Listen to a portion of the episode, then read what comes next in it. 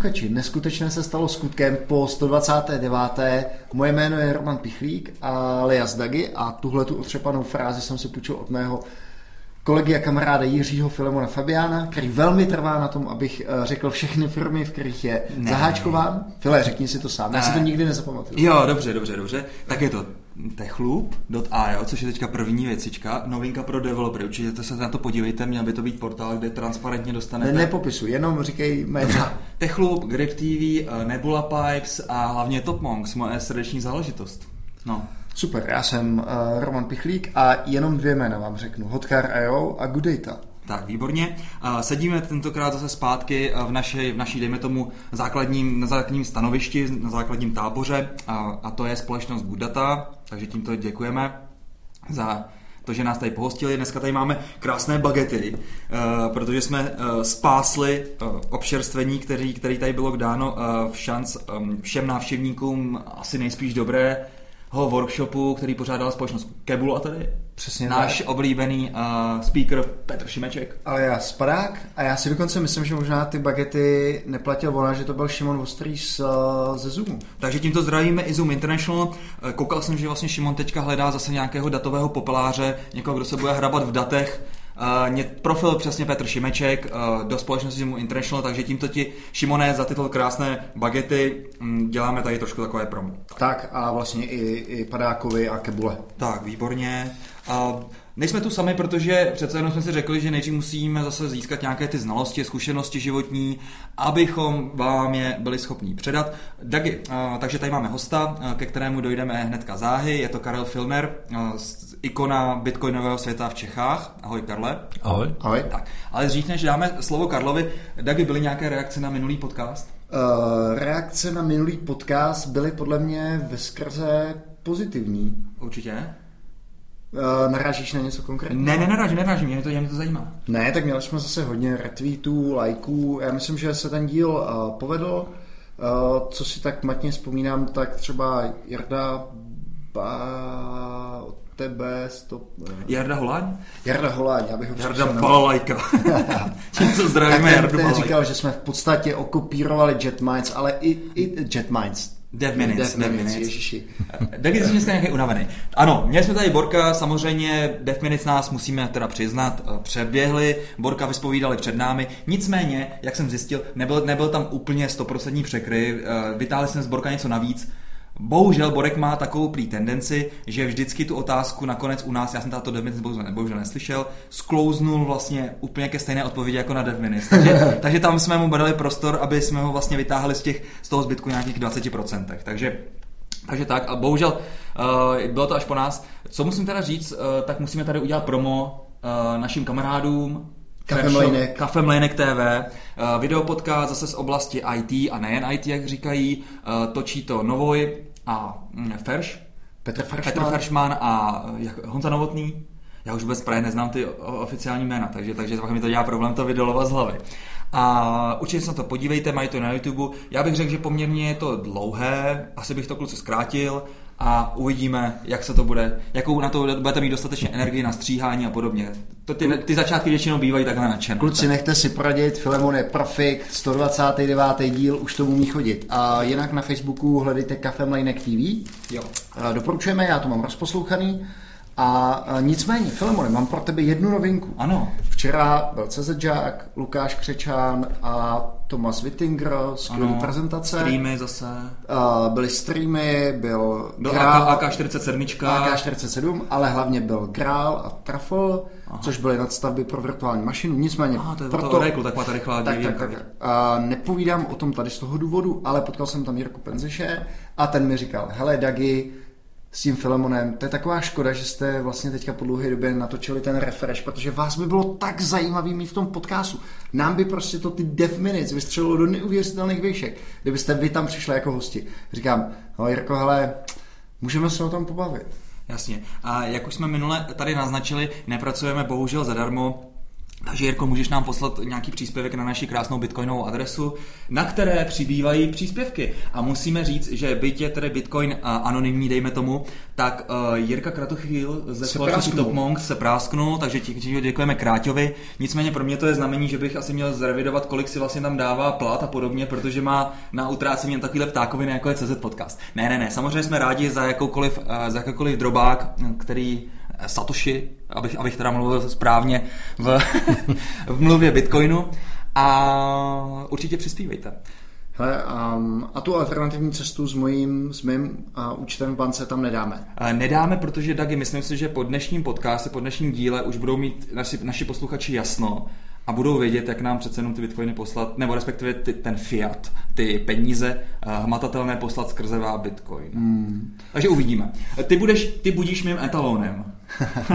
tak, dobře. A tímto se vlastně dostáváme k dnešnímu tématu, takže Karel, uh, jakožto zástupce bitcoinové komunity, by nám dneska vlastně měl trošku ozřejmit uh, obecně, o čem je bitcoin, blockchain a Jaké jsou novinky? Tak, Karle, něco nám řekni asi o své osobě, představ se našim posluchačům. Super, já děkuji kuci za perfektní úvod, i když teda na začátku určitě budu dementovat tu ikonu, jo, protože pro mě jsou ikony někde úplně jinde a e, to bych tady možná mohl a určitě se k tomu dostaneme, že budu i jmenovat nějaký lidi z české bitcoinové komunity, kteří jsou skvělí.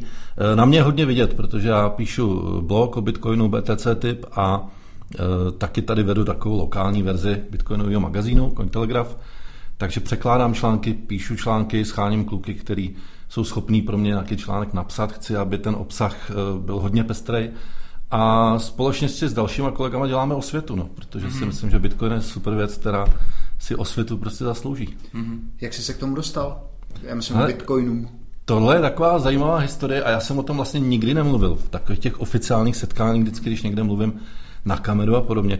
Je to hrozně zajímavé. Já jsem asi před třema rokama byl v takové životní situaci, kdy jsem si říkal, kam dál a co vlastně budu dělat. A dostal jsem se na inzerát na takový školení, který učilo trading, jakože mm-hmm. tradovat a podobně. Ale co Komoditky jsem... a takový No já, ale já vůbec netušil, že se tam bude tradovat bitcoin, nebo respektive ah. ten člověk, který mě tam pozval, říká, víte, co to je bitcoin? Říkám, nevím vůbec, jako, nechápu. No a to bylo ale v roce 2013 nějak na začátku, kdy bitcoin stál asi 25 dolarů. Mm-hmm. A on za to zhruba měsíc, co jsem teda na tom měsíc, školení docházel, tak on vystřelil se na 250 dolarů. To mhm. prostě bylo něco neskutečného. Takže na tom tenkrát mohl jako nevydělat jenom blbec, když to řeknu takhle. Mm-hmm. Samozřejmě, že asi následující týden už byl zase 50 potom. Mm-hmm. A mě ten trading sice zajímal, na druhou stranu, tím, že jsem poprvé slyšel, co to Bitcoin je a co umí a začal jsem se o to zajímat, tak vlastně ten můj zájem převážel na úplně druhou stranu a začal jsem hledat, co je za tím fenoménem a proč to je tak, jak to je.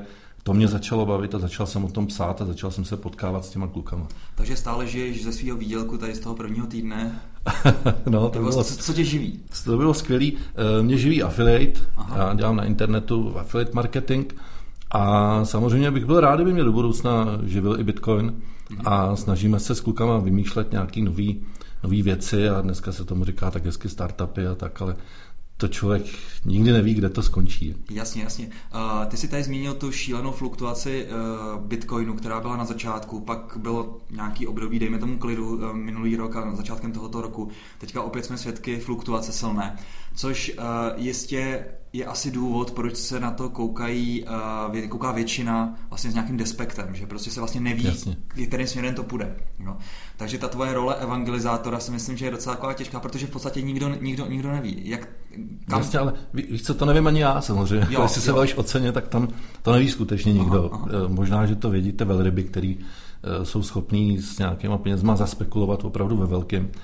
A jasně, ta volatilita je věc, která je nejvíc vidět asi. Jo. Mm-hmm. Potom takové věci, jako jsou já nevím, pád burzy nebo nějaké nešťastné události, tak to je jasný, že na to vidí každý a, a novináři samozřejmě o tom píšou. A když se něco takového stane, jako že kurz vystřelí nahoru nebo dolů, mm-hmm. tak najednou vidíš eh, v 30 českých médiích eh, okopírovanou zprávu z Četky, eh, možná někde trošku s nějakým dodatkem, ale vlastně o Bitcoinu se píše hrozně málo. Jasně. A nebo hrozně tendenčně. A tohle to mi vadí a samozřejmě i to je důvod, proč proč dělám to, co dělám a, a proč píšu tak, jak píšu. Mohl by si teda našim posluchačům tu měnu popsat, co to Bitcoin je? Ale Bitcoin jako takový eh, samozřejmě se nedá si popsat v tom krátkém prostoru, který máme, ale Velmi zjednodušeně, Bitcoin je jednak měna, kterou se platí na, na internetu nebo platební prostředek. Ale zároveň, a tam se to dá i rozlišit třeba velkým a malým písmenem, je Bitcoin měna, na druhou stranu je to síť. To znamená, Bitcoin je takový token, takový prostředek, kterým se platí eh, v internetovém prostředí a je unikátní především tím, že vlastně nejde skopírovat. Eh, když si představíš, že ti přijde, já nevím, e-mail s obrázkem, tak samozřejmě ten obrázek můžeš rozposílat na spoustu strán a nikdo neví, eh, kolik ho je. Kdyby tohle šlo udělat s penězma, tak je to špatný. A za normálních okolností takovou tu roli toho, kdo hlídá, aby si vlastně mohl utratit jenom to, co máš, když to řeknu takhle, tak plně banky, že? protože když máš na účtu peníze, tak nemůžeš eh, zaplatit víc, než máš, pokud tam není kontokorent. A v tom bitcoinovém světě tam vlastně e, probíhá něco podobného, že je tam nějaká entita, která hlídá to, aby si nemohl utratit víc, než máš. E, máš jeden bitcoin, nemůžeš utratit dva. A tohle dělá bitcoinová síť. A bitcoinová síť to jsou takzvaní těžaři, to jsou lidi, o kterých určitě, kdo se jenom trošku o to zajímal, tak už slyšel, minéři, a ti nedělají nic jiného, než že eh, potvrzují transakce těch ostatních lidí. My, když si mezi sebou pošleme peníze, nebo když zaplatím kafe v paralelní polis, nebo no. někde, kde se bitcoiny berou, to je transakce, jednoduše. A tu transakci právě musí někdo potvrdit a ověřit, že je jedinečná. To dělají ti těžaři, ty transakce ukládají do takzvaných bloků, o tom určitě ještě budeme mm-hmm. později mluvit. A proč to dělají, nebo respektive to, jak to dělají, je, že oni poskytují obrovský výpočetní výkon, dneska ještě daleko větší než na začátku, protože ta obtížnost takzvaně šla strašně nahoru. A e, to nemůže dělat každý. To prostě může dělat jenom ten, kdo jednak to umí, ale hlavně kdo to má, to, má to, to zařízení. A tím je dáno to, že e, ten Bitcoin je, nebudu říkat neskopírovatelný, hmm. protože jakmile je jednou potvrzená ta transakce, to, co proběhne těma lidma, tak už tam není žádná síla, která by mohla jaksi ten zápis do toho blockchainu zvrátit. Hmm. A to je právě unikátní na Bitcoinu, nejenom jako na těch penězích, ale i na tom blockchainu, kterým se ještě bude na té technologii, že to jsou prostě nezvratitelný zápisy. To, to je uh, taková veře, veřejná pravda. Ano, protože, ta, protože ty jsi tady mluvil před chvílí o anonymitě, že mm-hmm. teda jako anonymní Bitcoin, a tak ono není úplně pravda, Bitcoin mm-hmm. je spíš pseudonymní, ano. ale podstatný je, že on skutečně, když my si dva mezi sebou pošleme nějaký Bitcoiny, tak můžeme zůstat anonymní. Ale zároveň tu operaci, tu transakci můžeme a může i kdokoliv vidět. Mm-hmm. Jo. Jenom neví, kdo za tím stojí, ale vidí prostě adresa A, odeslal něco na adresu B Jasně. a neví, neví, kdo zatím stojí, ale je to dohledatelný. Úplně od začátku historie prostě celého Bitcoinu. Jasně. Uh, tohle si teda zmínil ty transakce, ale jak se tam ty bitcoiny v té sítě berou? Tak oni už tam jsou, teda. Oni už tam jsou od začátku. Můžeš, se... možná tady by bylo fajn říct, jak fungují klasické banky, že klasické banky natisknou bankovky, nebo ce, eh, že centrální banka natiskne ba- bankovky a ty se dostanou do oběhu. Takhle to v případě toho Bitcoinu nefunguje. Přesně že? tak. To je, to je klasická emise vlastně peněz, když to bychom si o tom mohli dlouho povídat. S tím, že tam není žádný horní strop, jak teďka vidíme, Asi tak, tak Česká no. národní banka tiskne jak může, jenom aby tady udržela kurz eura. A, a peníze vytváří dluh, nebo respektive obráceně. Že? Eh, ty bitcoiny, tam, tam je taky emise, ale trošku jiná, protože ono nemůžeš si to představit tak, že by ti přistál někde, někde v peněžence nebo počítači nějaký soubor a že by se mohl podívat na to, nebo si dokonce sáhnout na nějaký bitcoin. Eh, ty bitcoiny je vlastně matematický algoritmus, který je jasně daný. A když jsem mluvil o těch těžařích, tak tím, že oni takzvaně potvrzují transakce, tak to nedělají zadarmo. Eh, oni mají nějakou motivaci a motivace to jsou právě ty bitcoiny. To znamená, že eh, těžař prostě poskytne nějaký výkon, vypočítává velmi složitý eh, výpočty. Já nejsem ani ajťák, takže vám neukážu vysvětlit prostě úplně přesně, přesně veškerý technikálie, nebo, ale podstata toho je, že oni za to, že tyhle věci dělají, dostávají odměnu. Hmm. A v současné době, v současné době je to 25 bitcoinů za ten jeden blok, mm-hmm. který se najde jednou zhruba za 10 minut. Jasně.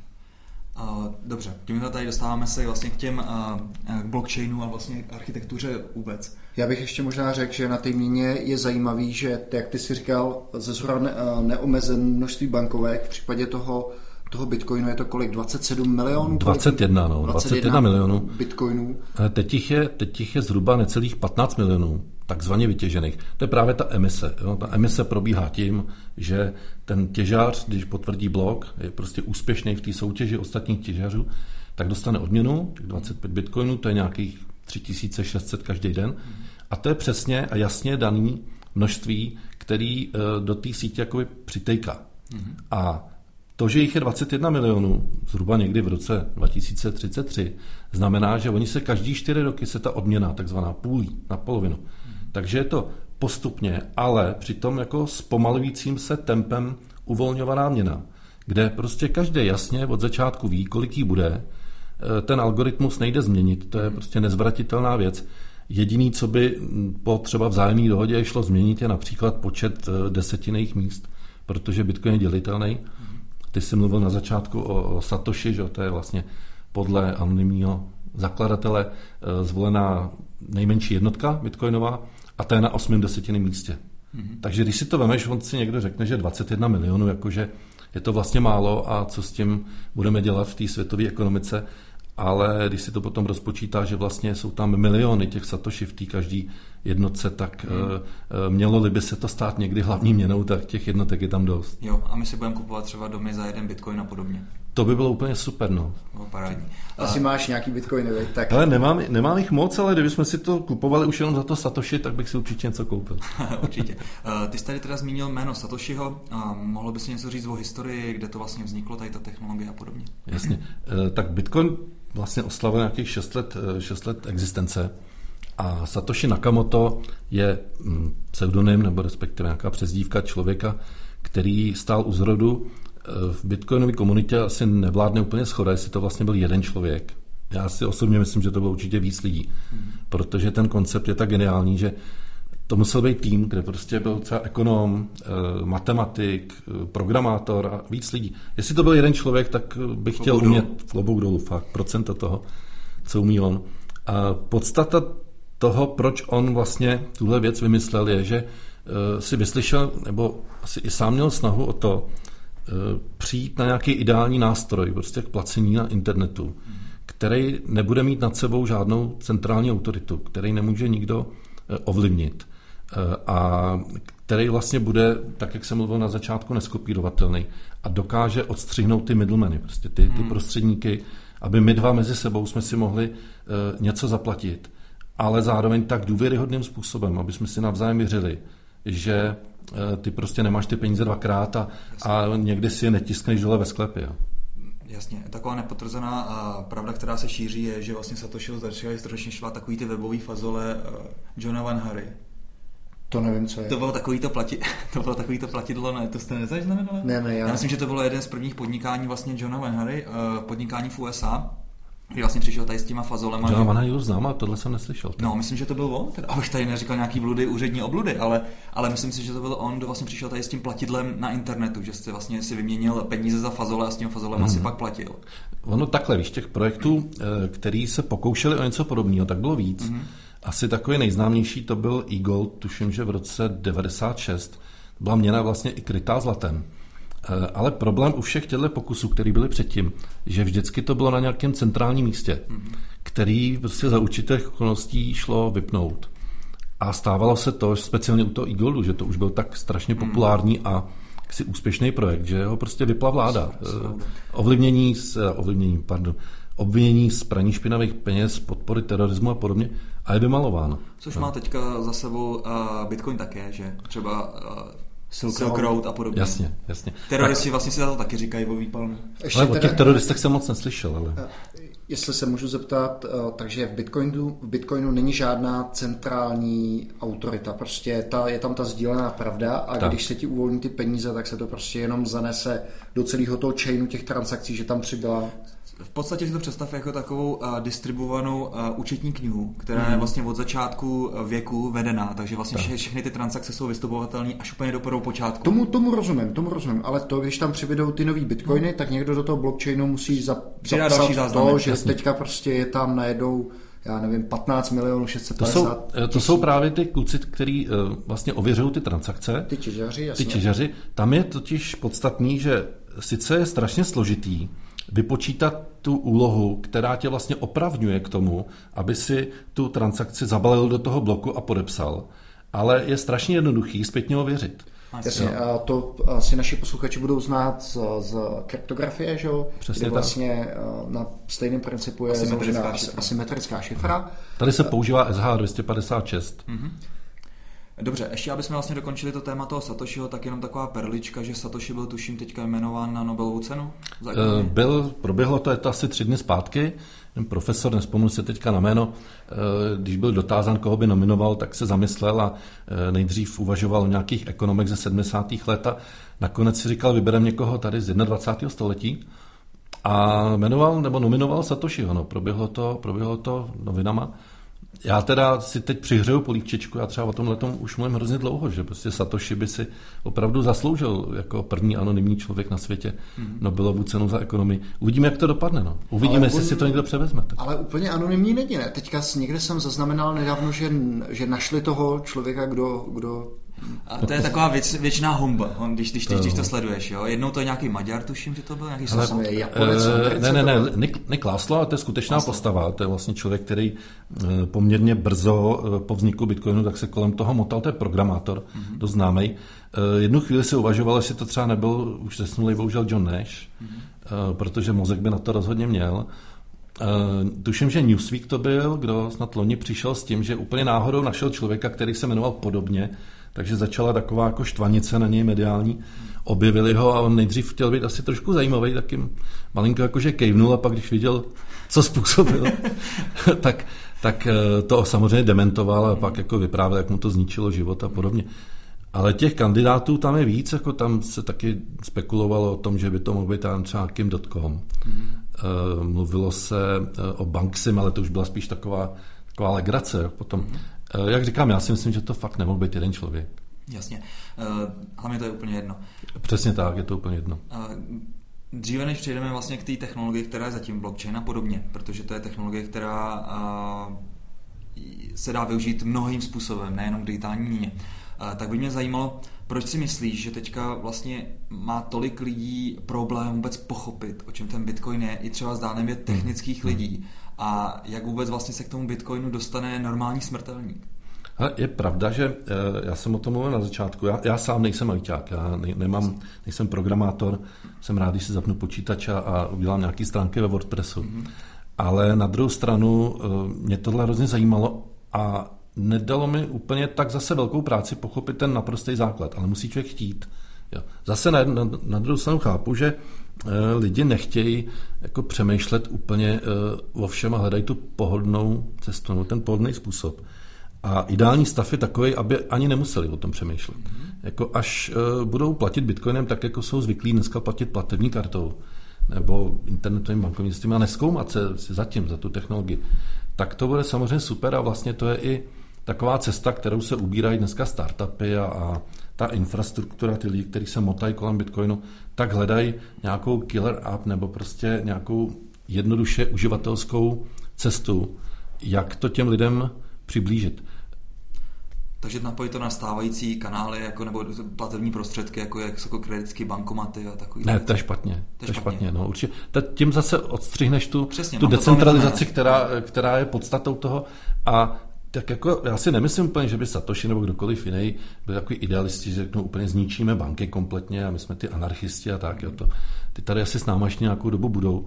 Ale obecně Bitcoin je skvělý prostředek právě na to, že uh, opravdu tyhle určitý třetí strany nepotřebuješ a je škoda hmm. je do toho zase znova tahat. Hmm. Oni existují bitcoinové platební karty třeba.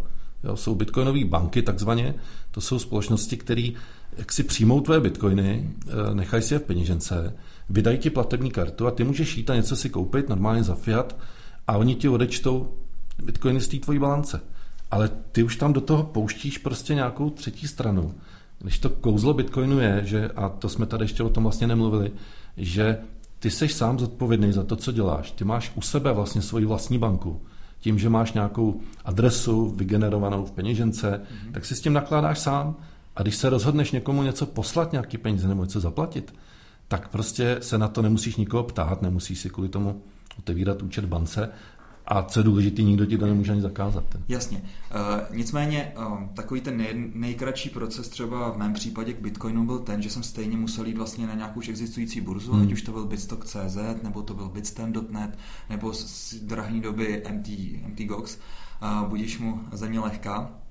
Tam jsem musel vlastně poslat nějaké peníze, za to jsem si tam vlastně koupil bitcoiny a rychle jsem si je převedl do nějaký svý lokální peněženky. Tak takhle, takhle, takhle to je asi to, jak to má fungovat. Uh, takhle by to, ano, takhle to může fungovat, ale to, jak jsi zmínil MTGOX nebo ty burzy, to je dneska už jenom jedna cesta, těch cest je daleko víc. Mm-hmm. A kdyby si chtěl úplně ten nejrychlejší způsob pro sebe, tak Eh, nejlepší je na, začít nabízet svoji práci za bitcoiny. Mm-hmm. Jo, a, a to samozřejmě mezinárodně. Lidi, kteří jsou, jsou eh, na internetu, na netu, programátoři a tak dále, tak můžou prodávat svoji práci za bitcoiny bez problému. Což je jedna věc. A druhá věc, jak nejrychleji se dostat bitcoinům, uh, myslím, že už je tady asi 9, 8 nebo 9 bitcoinmatů, hlavně v těch velkých městech, což vypadá hodně podobně jako normální bankomat ale tam prostě přijdeš, strčíš tam eh, hotovost, ukážeš adresu svojí bitcoinové peněženky a máš je okamžitě v peněžence. To je záležitost na, na dvě minuty. Jasně. Uh, možná by si měl, Karle, říct ještě, jak taková bitcoinová peněženka vypadá. Peněženka je vlastně software. Peněženka je software, který v sobě ukládá uh, adresy a především jejich klíče, veřejný a privátní. V tom je rozdíl samozřejmě, protože ta adresa, to je uh, nějaký soubor, tuším, že 36 znaků, číslic, písmen, velkých, malých a tak dále, která tě identifikuje, ale tím pouze dáváš najevo světu, když ukážeš tuhle adresu jaksi převedenou do QR kódu, tak jim ukazuješ takovýto svoje pomyslné číslo účtu. Tu je receptor. Tak, kam ti můžou něco poslat, tak jako můžou poslat na adresu vašeho pořadu. To je super věc. Ano. Ale potom je tam druhá, ta daleko podstatnější věc, a to je privátní klíč. A ten privátní klíč ti vlastně slouží k tomu, aby si ty transakce podepisoval. Takže když ti chci něco poslat, musím k tomu mít privátní klíč a obráceně, kdokoliv ho má, tak eh, jako kdyby měl moje bitcoiny, může si s nimi dělat, co chce. Mm-hmm. Jak je tam teda ošetřeno to, že já nepřevedu bitcoiny, který mi nepatří? Znamená to, že když někdo zná veřejnou adresu mojí peněženky, tak vidí, kolik ty peněžence má? Eh, jednak jasně, když vidí veřejnou adresu, tak vidí, kolik ní máš. Aha. A pokud se k ní přihlásíš, tak si to může sledovat, jak chce. Ale to, na co se ptáš, jak vlastně nemůžu utratit víc, než mám, to je hrozně jednoduchý. Tím se vrátím ještě na začátek, že vlastně neexistuje ten Bitcoin jako fyzicky. Ona to je vlastně jenom informace. Hmm. Ta síť má informaci, že já jsem tobě poslal třeba 10 bitcoinů a ta síť to i zpětně vidí. Jasně, eh, to už si asi dokážu, a, dokážu, tak, dokážu a, a tím jenom chci říct, že když chci poslat 20, tak si jít řekne, hele, jako, co bys poslal 20, když máš jenom 10, jako, a tím to daný. Pro mě byla ta klíčová eh, informace to, že vlastně kdokoliv, kdo zná tu adresu té bitcoinové peněženky, tak se může podívat na to, kolik je v ní bitcoinů. A nejenom to, on se ještě může podívat taky, no, kam co posíláš, kdo ti co poslal, který adresy a tak dále. A to je třeba věc, kterou je taky potřeba zmínit právě s tou anonymitou. Já mám i kamarády, kteří se zabývají tím, že vlastně trasují tu cestu Bitcoinu. A dneska, jestliže si zase někdo řekne, že eh, tak jako se to v minulosti stalo, že třeba vykradli nějakou burzu, nebo eh, samozřejmě platí se Bitcoinem různé věci všude no, možně. Na tak Darknetu. Třeba tak to, že dneska je to jako nějaký pseudonymní, anonymní, ještě neznamená, že to bude anonymní třeba za pět let. Přesně tak. A podstatní je, že do té historie se bude podívat vždycky. Mm-hmm. Já tím teďka nechci říct, jako abyste se báli něco platit, platit bitcoinem. I když je pravda, že existují i jiné měny, který třeba v tomhle se eh, chovají daleko víc anonymně. Hmm. V podstatě budete ve stejné situaci, jako byly uh, pornohvězdy uh, v 80. letech, kdy jim sliby natáčeli a porno v Americe a slibovali jim, že ty videokazety se nikdy nedostanou do Evropy. Přesně. A jak to dopadlo, že jo? RedTube a podobně. Takže stejně tak se vlastně dneska ukládají uh, veškerý hlasový komunikace a i když prostě nejsou nástroje na analýzu prostě hmm. detailní, tak někdy budoucnu budou. Takže prostě cokoliv za sebou necháte, hmm. jakoukoliv stopu, včetně CZ podcastu. Ale to, to jsi mi nahrál teďka, třeba s tím pornem, jo? Protože zajímavý je, že uh, dneska už existují i servery, kde vlastně nemusíš vkládat číslo třeba svojí kreditky, ale prostě zaplatíš eh, anonymně v bitcoinech. A stává se i to, už jsem o tom četl, že třeba v Americe jsou eh, prostitutky, které mají problémy si eh, otevřít účet v bance. Prostě jsou konzervativní banky, které jim neotevřou ten účet. Mm-hmm. No a oni si můžou nechat uh, zaplatit bitcoinek dokonce jakoby v úzovkách výplatu. Mm-hmm. No ještě, že přes, přes ten bitcoin třeba nezavirujou. No. mm. uh, nicméně to si nahrál na další zajímavý téma, jakým způsobem, uh, nebo útočí se na, na bitcoin, útočí se na ty peněženky, asi to bude docela lukrativní. A možná ještě, jestli by si mohl zmínit rozdíl mezi cold wallet a, a hot wallet. Jasně, tím bych možná začal, vlastně hot wallet je Eh, připojená na internet a vlastně slouží k takovým těm okamžitým platbám. To mají i třeba eh, burzy, když se tam eh, mění peníze, tak nějaká část vždycky musí zůstat online takovým tomu operativnímu placení směrem. A ta cold wallet to není nic jiného než privátní klíč, schovaný někde offline, mimo internet nebo jiným způsobem zabezpečený. Na papíře vytisknutý. Třeba na papíře vytisknutý, anebo opatřený multisig adresama, kde k tomu má přístup víc lidí a není tak jednoduchý to ukrást. Ono existuje dneska i spousta softwarů, který se specializuje přímo na to, aby vlastně vyhledával majitele bitcoinových peněženek, vyhledával ty schované soubory eh, zálohový, eh, ve kterých mají ty privátní klíče. Mm-hmm. Tam je hodně podstatný, aby eh, kdo má privátní klíč v nějaký peněžence, tak aby měl dobře zaheslovanou. To je snad úplně jako základ vůbec, který musí být, protože když ti někdo ten soubor s tím privátním klíčem prostě vytáhne a dokáže ho rozklíčovat, tak, tak máš smůlu v tomhle tom případě. Tak si prostě převede všechny peníze a všechny bitcoiny teda respektive. A, a, ne, že, a ne, že by se to nedělo teda. Jako no. Hmm, tady bychom asi měli zmínit počin Satoshi Labs, českého startupu. To určitě, tím se vrátím zase vlastně k těm ikonám, protože mm-hmm. jednou z nich je určitě uh, Marek, že, slash Palatinus, což je jeden z tvůrců vlastně uh, takzvaného Trezoru. Mm-hmm. A Trezor to je bezvadná věc eh, nejenom na bitcoiny. Eh, co se týká bitcoinu, tak tam se to chová, nebo respektive je to eh, hardwareová peněženka. Mm-hmm. Malý zařízení, který je vlastně úplně miniaturní, strašně jednoduchý počítač, který neumí nic jiného v tomhle případě, než jenom vyslat do počítače, kde si naťukáš nějakou transakci, něco posíláš, tak vlastně on tam vyšle signál, že to může udělat. On má v sobě ty privátní klíče a je jednosměrný do té peněženky proudí nějaký e, data, ale pouze takový, který slouží k podpisu té transakce. Mm-hmm. Co je na tom nejzajímavější, že tam je mechanický tlačítko, takže vlastně žádný hacker za tebe neudělá to, že potvrdí ano s mačknutím tlačítka, že chceš mm. něco zaplatit. A co je na tom také zajímavé, je to, že i když přijdeš do tady tu peněženku, tak vlastně s tím nikdo nic nemůže udělat. Že? Mě tak. docela, já mám teda taky, protože se mi to líbilo a hlavně chci podporovat české startupy. A mně se tam třeba strašně líbí, jak je vymyšlený vůbec třeba i to, ten způsob ověřování, že vlastně tam máš nějaký to svoje číslo hmm, hmm. vlastně graficky se ti to uh, posune a ty vlastně jako jenom vybíráš. Tam, tam je vlastně na displeji, eh, nechci zabíhat do podrobností, ale na displeji je ukázám si ukázat čísla matice, čísla, no. přesně tak, která se mění. Mm-hmm. To znamená, že ta matice, jak se mění, tak ty podle toho zadáváš na obrazovku ten PIN, mm. ale ten PIN slouží jenom uh, jako taková druhá ochrana mm. k tomu, aby si mohl uh, něco zaplatit. Kdybys třeba nechal, já nevím, trezor v kanceláři a měl si nenechavýho kolegu, tak nezná PIN, tak má smůlu, ale tam je ještě více stupňů této mm. ochrany. Uh, zajímavý na tom je i to, že ten trezor není jenom bitcoinová peněženka, ale kluci ze Satoshi Labs tomu začali dávat spoustu dalších prostě feature mm-hmm. navíc. E, taková asi nejznámější je to, že vlastně Trezor může nahradit login a heslo.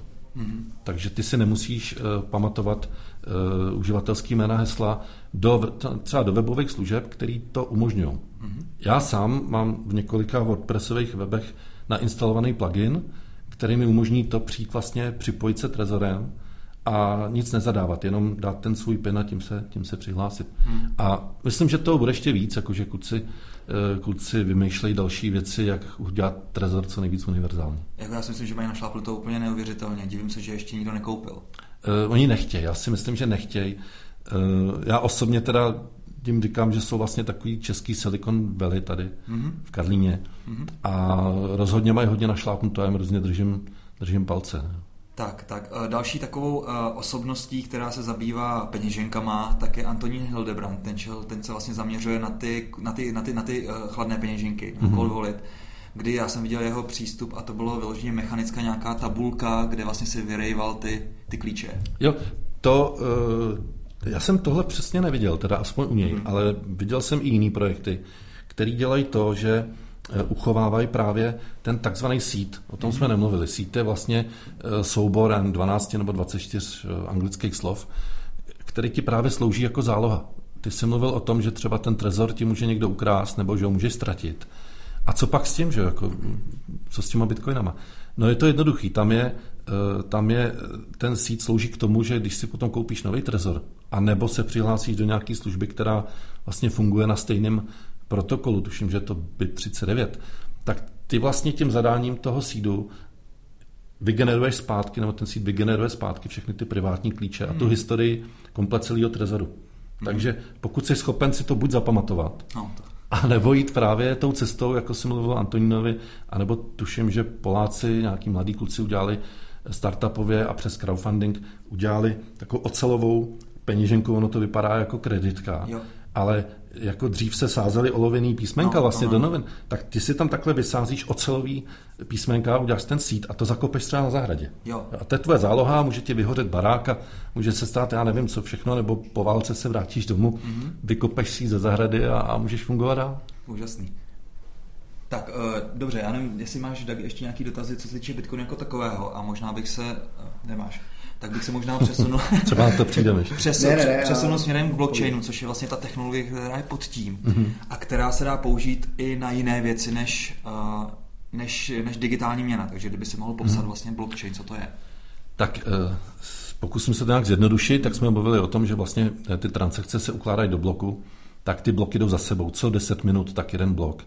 Uh, nejpodstatnější na tom je, že vlastně k tomu, aby si mohl sestavit ten, ten poslední v řadě, ten blok, tak potřebuješ otisk toho předchozího. A ten zase potřebuje otisk toho před ním a tak dále. To znamená, že e, jestliže potřebuješ strašně velkou výpočetní sílu na to, aby si mohl e, si potvrdit a ověřit ten poslední blok, tak dvakrát takovou potřebuješ na to, aby si mohl jaksi zasáhnout do toho předchozího a násobně do těch předchozích a tak dále. A tím je, tím je zaručeno, že vlastně kdyby si se chtěl jednoduše řečeno prokousat zpátky tou historií a nedej bože v tom udělat nějakou změnu, tak vlastně e, budeš potřebovat výkon, který jednak by musel být větší než 51% mm-hmm. celé té sítě, která se tím zabývá. A nedokážu to ani spočítat, prostě musel být obrovský, technicky neproveditelný a navíc by to bylo vidět. Mm-hmm. To znamená, že i jak si vývojáři počítají s tím, že by se něco takového mohlo stát, nebo že by tam mohl být nějaký pokus. A dokonce se to už jednou v minulosti stalo, že na velmi krátkou chvíli, v řádu minut až hodin, měl jeden takzvaný těžební půl eh, lehce přes 50%, mm-hmm. ale to, že někdo disponuje touhletou sílou, by třeba nakrátko, ještě neznamená, že může něco udělat. Ono, to by byla široká otázka, hrozně, mm. hrozně dlouho bychom o tom mohli diskutovat. Já bych se možná zeptal, nebo ještě tady k těm těže, těžařům, protože naše posluchače mohlo napadnout, že by si mohli ty bitcoiny vydělat tím těžením. Mm. A tohle to už asi, jak jsi říkal, jde um, čím dál tím hůř a hůř, protože těch peněz je míň a míň. Hraje tam roli, když někdo má 50% teda té sítě, znamená to, že on v 50% případů vždycky ten bitcoin vytěží, když tam padne ta transakce, anebo to nebo to nehraje roli? Eh, nehraje to úplně takovou roli, protože tam hraje svoji roli i náhoda. Aha. A ono těch 51% sítě, to je čistě o tom, že by za prvý měl eh, zhruba 50% šanci na to, že zrovna ten blok jako se pokusí, nebo že se podaří potvrdit jemu. Eh, důležitý je to, že kdyby někdo měl stabilně 51%, to, to by bylo hodně špatný. Dneska ty těžební půly mají, nevím přesně, 15, 20, 25 třeba maximum podílu vlastně na celém tom koláči té těžby. A ten zbytek to tvoří buď jednotlivci nebo, nebo menší, eh, menší takzvaný půly. Hmm. To bych zmínil vlastně, co je to půl, to je uh, Marek Palatinus, znova se k němu vrátím, vlastně člověk, který začal provozovat první půl na světě a on tomu moc hezky říká, jakože jednotný zemědělský družstvo těžařů. Mm-hmm. se prostě uh, víc těžařů spojí na jednom uzlu, který těží a má v sobě mechanismus, který je schopen se tvářit, jakože je jeden těžař, mm-hmm. a zároveň je schopen potom distribuovat tu odměnu z těch bloků těm jednotlivým, který do toho půlu přispívají. A těchto půlů je v řádově, nevím si jednotky, možná, možná desítky. A v podstatě buď to, když vidíš nějakou velkou entitu, která těží, tak buď je to půl, a nebo to jsou nějaký obrovský těžební farmy, dneska především v Číně, protože tam to záleží na spotřebě elektřiny jestliže je někde levnější elektřina, tak se v tom případě jako vyplatí třeba těžit respektive potvrzovat transakce. Mhm. Ty se narazil na, na to, jestli se to třeba vyplatí teď, nebo jestli, jak se do toho zapojit. Jako jednotlivec moc šancí nemá, musel by se opravdu mít hodně, hodně velký a drahý vybavení. Šance je třeba v tom těžit jiný měny, než je, než je Bitcoin, jednak třeba i běží na jiném algoritmu a e, nevyžadují třeba tak velkou tu výpočetní, výpočetní sílu. Ale nemá to nic co společného s tím, jako kolik je těch mincí hmm. už vytěžených, e, tam, tam je to jasně nastavený, ale tím, kolik lidí nebo jaký výkon je připojený. Hmm. Ono totiž, kdyby si dneska byl schopen, nebo kdyby se dneska polovina těch lidí jako odpojila z té sítě, tak vlastně nic by se nestalo. Ty bitcoiny by přibývaly pořád stejným tempem, transakce by se potvrzovaly taky, akorát, že by měli častěji tu svoji eh, odměnu, ale na druhou stranu tím, jak by se ta síť jakoby zjednodušila, tak by to bylo zase motivační pro ty další, pro ty menší, který by se začali připojovat a takhle to jde pořád dokola. Ten Bitcoin má v tomhle vlastně, nebo ta síť Takový má... mobile. No, nebo spíš bych tomu řekl, jako, že je samoregulační. Mm-hmm. Jo, že eh, to, jak je nastavená ta obtížnost, to je jasně daný. Ona se taky každý, tuším, 14 dní eh, mění ale eh, v případě, že by vlastně se tam připojilo víc lidí nebo méně lidí, tak buď se prostě zvýší nebo sníží, ale ta síť běží pořád dál a ty operace dělá úplně stejným způsobem. Mm-hmm. Já bych se ještě zeptal, že ty jsi začal tím, že vlastně někomu by byl problém, pro někoho by byl problém vlastně zalterovat tu historii, mm-hmm. zaměnit tu historii. Uh, to je teda daný, daný tím, že to je vlastně, že ten blockchain je distribuovaný na tisíce nebo miliony zařízení, takže vlastně nějaký podvod potom znamená, že by si musel zmanipulovat pravděpodobně celou tu síť? Nebo jak ne, ne, ne, to je, to je jinak. E, to, že to je distribuovaný, znamená jenom to, že každý tu historii vidí ve stejný okamžik. Aha. A vidí ve stejný okamžik, co se tam děje. Co ty bys musel zmanipulovat je, že bys musel jít vlastně zpátky do historie, do toho blockchainu, ale ten blockchain je jenom jeden soubor. Jo, ten je, to je jenom jeden, akorát, že on je rozdistribuovaný mezi tisíce dalších lidí. Eh, můžeš si to představit i tak, že kdyby se stalo fakt něco blbýho, nějaký blackout nebo něco s internetem, s počítačema, tak vlastně on by stačil jediný zachovaný počítač, který má v sobě stažený tenhle soubor. Mimochodem tuším, že už má dneska kolem asi 40 giga hmm. blockchain. A on by ho vlastně mohl rozdistribuovat a nakopírovat zase všem ostatním. Takže vlastně všichni vidějí v jeden okamžik tu stejnou historii, ten samý stav. A ty, kdyby si chtěl udělat něco špatného, tak v ten okamžik by to viděli všichni, ale zároveň, eh, jak říkám, by to bylo i technicky nemožné se někam prokousat nějak hloubic a s tím souvisí i třeba to, že, eh, jak jsem říkal, že každých 10 minut je jeden blok, tak s tím souvisí i ty takzvané potvrzení. Jo, já když zaplatím kafe nebo tobě pošlu nějaký peníze, tak eh, ta transakce čeká na potvrzení. A po deseti minutách dostane první, po dalších deseti minutách druhý a tak dále. A technicky se říká, že zhruba šest potvrzení stačí k tomu, aby eh, nebylo lidský nebo mechanický síly, která by tohle to dokázala eh, zvrátit a sfalšovat. Ono je to neproveditelný už ani po prvním nebo po druhém. Ale jediný, jediný, co se stává někdy, že protože v té bitcoinové síti se platí poplatky, a který jsou dobrovolní, ale i tak jsou strašně malinkatý, to je v řádech prostě halířů, tak se stane, že ti těžaři žijou jednak z té odměny, jak jsem říkal, z těch bitcoinů, ale zároveň oni vždycky dostanou eh, všechny poplatky ze všech transakcí, které jsou v tom jednom bloku. Mm-hmm. Řádově to může být třeba půl bitcoinu, ale i tak je to zajímavý. A může se stát, že oni si v jeden okamžik vybírají přednostně ty transakce, které mají větší poplatek a tím se stane, že ta tvoje transakce, která nemá žádný, například, protože se mhm. rozhodneš mm-hmm. nedat cítit nic, tak ona čeká. Čeká do dalšího potvrzení, do dalšího a v určitých případech se stává, že se nedočká a z toho takzvaného memory poolu vypadne a vlastně se ti vrátí zpátky. To znamená, že pak můžeš utratit ten bitcoin ještě jednou, protože ti ho nikdo nepotvrdil. A pak musíš v paralelním poli zvrátit kafe. Uh, jo, ale u těch kafí se to zase tak často nestává. Jasně, jasně. Čímž to pádem jsme se asi dostali k tématu počet transakcí a vůbec škálovatelnost tady ty hmm. sítě hmm. na, real, na reálný život. Jo, protože těch transakcí samozřejmě hmm. bude víc hmm. než to, že se tady koupí Jouda uh, jednou za čas kafe prostě v paralelním poli, který to teďka umožňuje. A s, tím, s tímhle vlastně souvisí otázka takzvaných sidechainů, tak kdyby si tohle mohlo nějak ozřejmit, jak to? Uh, to je otázka, jestli s tím úplně tak souvisí. Aha. Sidechainy, já se k tomu dostanu, ty slouží mm-hmm. ještě trošku k něčemu jinému. Mm-hmm. Ale obecně, eh, každá ta transakce, nebo respektive do, do jedné vteřiny se vejde zhruba maximálně asi sedm transakcí, mm-hmm. což není moc. Eh, samotný ten blok eh, má vlastně velikost 1 mega, což je záležitost, o který se teďka hodně mluví a, a vlastně vývojáři se dohadují mezi sebou, jestli, je to, jestli to stačí, že to stačí do budoucna nebude a tak dále. Určitě to stačit nebude. Jo. V případě, že bude Bitcoin úspěšný, tak jak všichni chceme, tak i ten počet transakcí se navýší, protože bude spousta dalších obchodníků, kteří budou přijímat Bitcoin a, a my si mezi sebou budeme posílat peníze a, a více s tím bude obchodovat. A v tom případě asi to jedno megový, nebo ten jeden mega v bloku stačit nebude. E, jsou různý návrhy, jestli to má být 8 mega, který se každý dva roky budou zvětšovat, hmm. nebo jestli to má přibývat třeba po jednom mega, nebo jestli okamžitě skočit na nějakou obrovskou, e, obrovskou jaksi, paměťovou, nebo hmm. prostě na nějakou velikost. E, vyvolává to dost velký vášně v komunitě, protože jiný zájmy tam mají těžaři, hmm který jsou závislí na těch poplacích. Jiný zájmy má e, třeba burza nebo třeba platební brány, který vlastně e, dělají to, že obchodníkům v reálném čase vyměňují ty přijatý bitcoiny vlastně za fiat, a tak, aby se nemuseli obchodníci bát té volatility. Mm-hmm. Jo, Jenom ještě připomínám, že fiat je teda běžná Přesně tak. No, jo, jo. A tyhle platební brány mají samozřejmě jiný zájmy, než jsou, než jsou uh, uh, zájmy těžařů a probíhá tam klasický prostě i lobbying a konkurenční boje.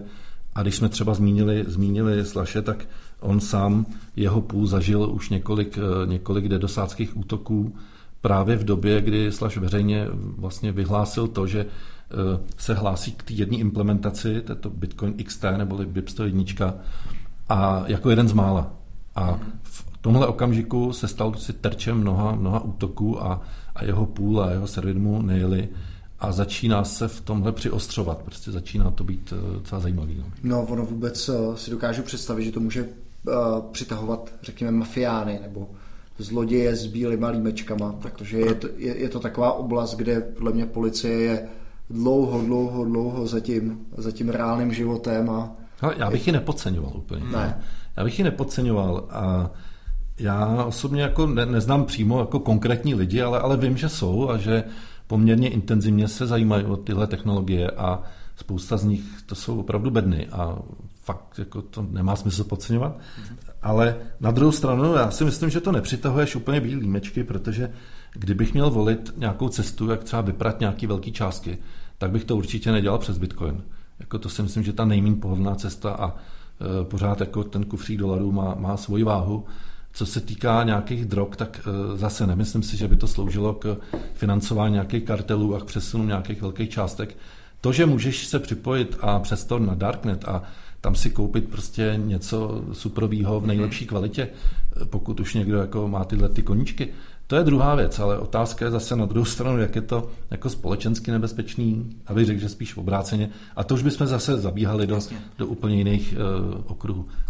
Nicméně, jako když se vrátím k těm, těm policajtům nebo eh, k těm věcem, kterých s tím jdou dělat, tak já si myslím, že ano, jako přes Bitcoin probíhají různé věci, které se mnoha lidem nemusí líbit, ale bude to tvořit strašně jako marginální procento z toho, o čem vlastně Bitcoin a blockchain a, a celá ta technologie je. Jo, ty jsi mi, Karle, trošku vyklous z té otázky na, si dotazu na ten sidechain. Jo, jasně. Sidechainy, to je vlastně sidechain, jsou takzvaný jakože postranní blockchainy. A mm-hmm. tak, jak já to chápu, a o tom umí moc dobře vyprávět třeba Martin Cíp, taky z Satoshi Labs, tak sidechainy jsou vlastně takový experimentální blockchainy. To znamená, že eh, když někdo chce vymyslet něco jaksi novýho, třeba na měně nějaký, dneska existuje asi 700 altcoinů, jo, který, některý mají to samý, co Bitcoin, některý mají e, spoustu zajímavých jako nových funkcí, a sidechainy svým způsobem vznikly proto, aby nebyla potřeba vymýšlet pořád nový coiny, vytvářet a něco si na nich zkoušet. V podstatě ty můžeš eh, vzít nějaký počet bitcoinů, teď to řeknu hodně zjednodušeně, přesunout si je do toho sidechainu a tam experimentovat. A tam zkoušet, co ten blockchain by mohl ještě umět, kromě toho, co už umí. A ten sidechain buď to bude úspěšný, a v podstatě se ti i zvedne hodnota těch bitcoinů, který v něm obíhají, a, a nebo nebude, umře to. Ale je to určitě lepší, pořád je to postavit na stejné technologii a nad, nad Bitcoinem. Mm-hmm. To pořád lepší, než eh, do toho motat nějaký prostě nový coiny, který stejně slouží akorát ke spekulacím a podobně. Jasně, takže ty sidechainy jsou čistě ale věnovaný digitální měně. Není to tak, že bych tam úplně dal nějaký jiný ty transakcí třeba? Ne, to jo, to oni nejsou, nejsou jenom o penězích nebo o měně. Jo. To aha. nemá zase směnou tolik společného. Aha. V podstatě blockchain jako takový bitcoinový je strašně velký a nehodí se k nějakým moc velkým experimentům, mm-hmm. protože tam potřebuješ vždycky většinu těch těžařů a vývojářů, který ti dovolají udělat nějakou změnu. Mm-hmm. Když my si prostě řekneme, že teď nebude 8 desetinných míst, ale 9, mm-hmm. tak se o tom bude diskutovat dva roky. Mm-hmm. Kdežto eh, tady je spousta lidí, kteří by chtěli vymýšlet různé vychytávky mm-hmm. a ty prostě nemůžou udělat v tom hlavním blockchainu, tak můžou začít stavět sidechain a vlastně si udělat takový, nebudu tomu říkat soukromý blockchain, ale udělat si něco po straně, kde si budou hrát a vymýšlet e, něco, jak říkám, co třeba hlavní blockchain neumí teď, i když mm-hmm. už mhm. toho umí jako docela dost. To bylo, Filemone, to, co ty si vlastně zmiňoval e, těma aplikacemi, které se na blockchainem staví? Nebo to, bylo, to je ještě trošku... To je, já myslím, že to je něco trošku jiného. Jo, jo. Trošku něco jiného, ale tím se k těm aplikacím dostaneme, mm-hmm. protože právě když jsem mluvil o, o blockchainu, že vlastně slouží k potvrzování transakcí bitcoinových, tak tam je zajímavý to, že tam ještě zbývá nějaký prostor, tuším, že tam asi 80 bitů vždycky informace u té jedné transakce, kam se dá něco přidat, nějaká informace. Jo. A vzhledem k tomu, že ty transakce zapsané blockchainu jsou nezměnitelné, tak úplně stejně je nezměnitelná ta informace, kterou tam přidáš. A to se dá využít k tomu, že například hm, máme mezi sebou nějakou smlouvu, my tu smlouvu si můžeme digitálně eh, podepsat a ten hash toho podpisu vložit do blockchainu. A tím je jasný daný, že my jsme se na něčem domluvili. Ty sice z toho blockchainu nevyčteš, co je to za smlouvu, ale je to to samé, jako kdybychom šli k notáři. Jo? Akorát, že toho notáře může někdo přepadnout, ukrást mu tu jeho knihu a může mu vyhořet barák, když to v tom blockchainu to obíhá kolem celého světa a vlastně vidějí to všichni a zmínit to nemůžeš. Mně se strašně líbila aplikace, tuším, že to bylo v Hondurasu, kde na to vlastně přešel úplně komplet uh, registr, uh, katastrální úřad, protože se tam stalo to, že vlastně přesně jak říkáš, Karle, že tam uh, vlastně ty um, státní úředníky někdo podplatil. Když tak a uh, obyvatelé, myslím, že to byl Honduras, nějaká taková Byl to Honduras. Byl, no. uh, tak přišli o strašní peníze, protože hmm. vlastně jejich pozemky najednou vlastně někdo jiný. A jediný důvod byl ten, že vlastně byla tady ta centrální autorita, která, kterou někdo uh, obešel a, a prostě ti přepsal tvůj pozemek. Takže tak, aby si Dagi přišel ty o svůj byt třeba. A tak se vlastně ta vláda rozhodla, že vlastně neudělá implementaci na, na základě blockchainu a veškerý ty záznamy hmm. vlastně budou tam, což mi přijde je to, perfektní. Je to tak, no. Ten Honduras je v tomhle průkopníkem. Nevím, v jakém je to teďka fázi, je to tak asi půl roku stará informace, že už s tím začali. Ale ono těch věcí je daleko víc, jako třeba a to je takový hodně experimentální. Už vznikají projekty, jak třeba volit na blockchain. Hmm. Jo. A to, to teda znamená, že použiješ jenom čistě tu technologii, není to... Tady v tomhle případě použiješ vlastně i tu měnu. I když třeba v hrozně, malinkým, eh, v hrozně malinkých jednotkách. Eh, představ si to asi tak, že jsi populární politik, který eh, usiluje o voličskou přízeň a teď ta volební komise vezme nějaký počet bitcoinů, rozdělí ho na nějaký strašně malinký jednotky a rozešle ho zaregistrovaným voličům. A ty bitcoiny můžou být uh, určitým způsobem jako obarvený. Mm-hmm. Jo? A je tam jasně daný prostě to číslo transakce, v podstatě to jasně vystupovatelný, není to zneužitelný v tom smyslu, že by to šlo sfalšovat. No a volby probíhají potom jednoduše. Ty máš, já nevím, tři kandidáty a komu pošleš ten svůj bitcoin, nebo ten, tu svoji malou část toho bitcoinu, tak tomu vlastně posíláš hlas. Pak se sečte, kdo dostal nejvíc Eh, a přitom tam jde opravdu o pár korun, když to řeknu z nějakého mm. měnového hlediska. Kdo dostal nejvíc a ten vyhrál. Mm. Mě, mě pořád teda v hlavu, hlavě vrtá ta anonymita, že jo? protože ty potom, ta anonymita tam není, že, jo? že ty velmi jednoduše si dokážu představit, že s tím, jak by ten Bitcoin se stával populárnější a populárnější, tak lidi by si dokázali s tím daným číslem účtu tou peněženkou spojit konkrétního člověka a pak vlastně s tím bitcoinem ty dokážeš. Ne, ne, ne. Je to, je to můžu vysvětlit teda mýma slovama. Tak to je tak, že ty máš veřejnou adresu toho příjemce. ty samozřejmě můžeš tady těch adres vygenerovat tisíc. Jo. Pokud budeš mít furt jednu adresu, kterou používáš, tak je možný, že třeba přes nějakou transakci historickou tě může někdo dohledat, pokud jsi to třeba zveřejnil. Ale jinak tě nikdo nedohledá. A hlavně ten, co posílá, tak, uh, tak, tak ten vlastně nedohledatelný. V podstatě je to hmm. tak. Je to, je to hodně podobný. Eh, podstatný je, to si řekl hezky, že pro každou tu transakci ty si můžeš vytvořit vlastní adresu.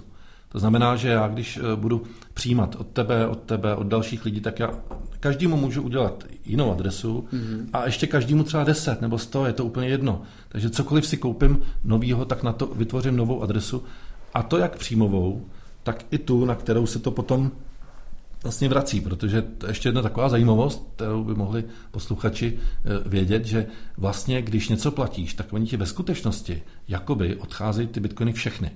Hmm. Ty máš třeba 10 bitcoinů, teď zaplatíš jenom půl někomu, oni ti z té peněženky, ta informace odejde celá, těch 10 bitcoinů. Půl toho bitcoinu zůstane u toho příjemce a těch 9,5 se jako vrací do tvé peněženky. A tady je právě ta podstatnost. Jestli se vrací na tu samou adresu, ze který to odešlo, anebo jestli ta peněženka umí mezi tím vygenerovat novou.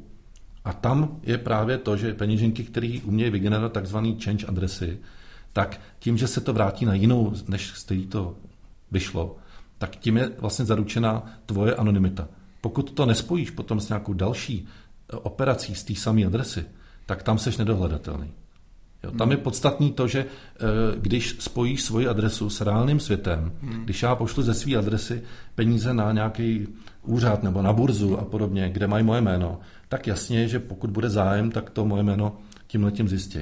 Ale na druhou stranu, pokud já od někoho přijmu peníze a řeknu, tady máš moji adresu, já jsem si ji před chvíli vygeneroval, tak není síla, která by zjistila, eh, komu patří. Ta adresa není ani spojená eh, s IP a tak dále. Vy třeba náš případ teďka s CZ podcastem, pokud bych já tady tu adresu použil na víc účelů, tak každý bude vědět, že to, je buď, že to jsem zatím buď to já, nebo ty. Mm-hmm. Přesně tak. Takže nesmíš reuzovat. Dobře, Karle, uh, nám se pomalinku nachyluje čas. Uh, jaké je tvoje poselství závěrečné? Eh, já nevím, jestli tomu říkat úplně poselství, ale, ale rozhodně bych chtěl ještě velmi krátce promluvit jako o takové budoucnosti, tak jak to vidím já. Já si myslím, že Bitcoin je věc, která možná nemá úplně ambici nebo, nebo tu sílu třeba nahradit všechny ty, ty, ty banky a podobně. Myslím, že třeba dojde jednou k tomu, že budou poměrně dobře kooperovat. Možná jim ani nic jiného nezbyde. Ale rozhodně ta eh, Bitcoin sám o sobě a ta technologie, na který to stojí, tím, že se vlastně soustředí hlavně na decentralizaci jako takovou, tak má schopnost eh, opravdu změnit eh, svět tak, jak ho, tak, jak ho známe. Jo. Jenom úplně taková malá vsuvka, představ si Internet of Things, kde vlastně se předpokládá, že během pár let nebo možná desítek budeme mít doma připojený úplně všechno. Tohle všechno je strašně náročné na bezpečnost. A e, přesně blockchain je věc, která dokáže vlastně řešit to, aby data byly uloženy decentralizovaně a zašifrovaně. To znamená, že pak není síla, která by e, uměla vlastně ovlivnit to, co ty děláš doma a zavřít ti ledničku, vypnout to, když to takhle, když to takhle zjednoduším. A ono je to vidět na tom, zase se vrátím k té budoucnosti, kolik třeba do Bitcoinu teď teče peněz. E, teď už vlastně nedávno proběhla informace, že už zhruba miliarda dolarů za poslední dohromady asi tři nebo čtyři roky z toho venture kapitálu přitekla jako investice do ty bitcoinové infrastruktury. A tam je to strašně vidět, tam je to vidět nejvíc, že přibývají ty peněženky, přibývají ty burzy, přibývají platební brány, eh, který vlastně nasávají peníze jak houba. To je daleko rychlejší, než jak se rozvíjel internet v 90. letech. A to se vůbec nebavím o tom, že tyhle peníze, to je jenom ta infrastruktura samotná, ale pak tam jsou další peníze, které investují dneska banky, a velký finanční domy a instituce, které si začínají uvědomovat, mm. co vlastně je blockchain, co by mohl umět, tak by mohl zefektivnit vlastně jejich procesy. Mm. A on se jim sice nelíbí Bitcoin, jakože Bitcoin fuj, blockchain super, eh, možná si ani neuvědomují, že to jako od, od sebe oddělit nejde a eh, myslím, že dokonce příští týden tu udělám takovou malou reklamu, bude paralelní polis meetup věnovaný právě tomuhle tématu, jestli jako může existovat blockchain bez bitcoinu a jestli si můžou banky dělat svoje soukromí blockchainy. Ale tím chci říct, že kromě toho soukromého kapitálu do té infrastruktury tečou velké peníze i e, ze směru těch bankovních domů, který si najímají odborníky a a snaží se nějakým způsobem přijít na to, co by jim to mohlo přinést. A tím bychom zrovna mohli aspoň za mě skončit, že já prostě tady vidím uh, budoucnost nejenom měřitelnou těma penězmama, který tam tečou, ale tím, že se za to, o to začínají skutečně zajímat hráči, do kterých bys to ještě před rokem vůbec neřekl. Hmm, než se vás málo, veď? Uh, tak to, že já si vůbec nedovedu představit ještě před dvěma rokama, že by tady třeba najednou padlo skutečně oficiální rozhodnutí třeba Evropského soudního dvora, že Bitcoin vlastně se v určitých okamžicích chová jako běžná měna, kde se z něj neplatí DPH, že by takové banky jako já nevím BNP Paribas nebo eh, UBS a podobně, že by začaly nabírat lidi a schánit inzerátama lidi, kteří rozumějí blockchainu, to prostě bylo ještě před nedávem nepředstavitelné. Hmm. Takže já v tom vidím, já vidím v Bitcoinu obrovskou budoucnost a vidím i kvůli tomu, že se začíná měnit i legislativa, že se začíná měnit i přístup uh, velkých států, který uh, až na Rusko, který je naprosto specifický, hmm. tak vlastně tam není snaha Bitcoin zakázat. Hmm. Tam je snaha podchytit, jasně zdanit, uh, nějakým způsobem zregulovat, ono to taky nejde tak jednoduše, ale už se o tom začíná mluvit úplně vážně. A to je hmm. prostě skvělá věc. Milí posluchači, jak jste slyšeli, je to téma obrovské, které jsme tady nakousli. Krátkodobá prognoza držet, dlouhodobá nakupovat. Rozhodně. A já jsem myslel nejenom co se týká spekulací s Bitcoinem, abych tak řekl, ale i vůbec toho tématu. Slyšeli jste, že, že těch oblastí, které s blockchainem a Bitcoinem souvisí, je celá řada. Takže pokud vás to bude zajímat, určitě nám pište a my vám případně zkusíme odpovědět eh, ústy Karla Filnera nebo Karla osobně. Eh, určitě pokud jste na Facebooku, tak musíme zmínit eh, českou bitcoinovou komunitu, která je, myslím, že uzavřená, nebo není uzavřená? Není. Není uzavřená. Takže pokud vás bitcoin zajímá, tak denně jsou tam různé zajímavé zprávy, včetně prognoz a podobně zajímavých článků, takže určitě se podívejte. Ještě jednou tady zmiňujeme Karlov, Karlovo dítě, což je btctip.cz, takže tam se určitě podívejte, spousta článků Cointelegraph na, na Twitteru, taky přečtěte a my se budeme těšit u dalšího dílu nashledanou, už eh, doufejme s alespoň jedním bitcoinem na našem účtu. Tak jo, mějte se. Ahoj. ahoj. Držím vám palce a ahoj.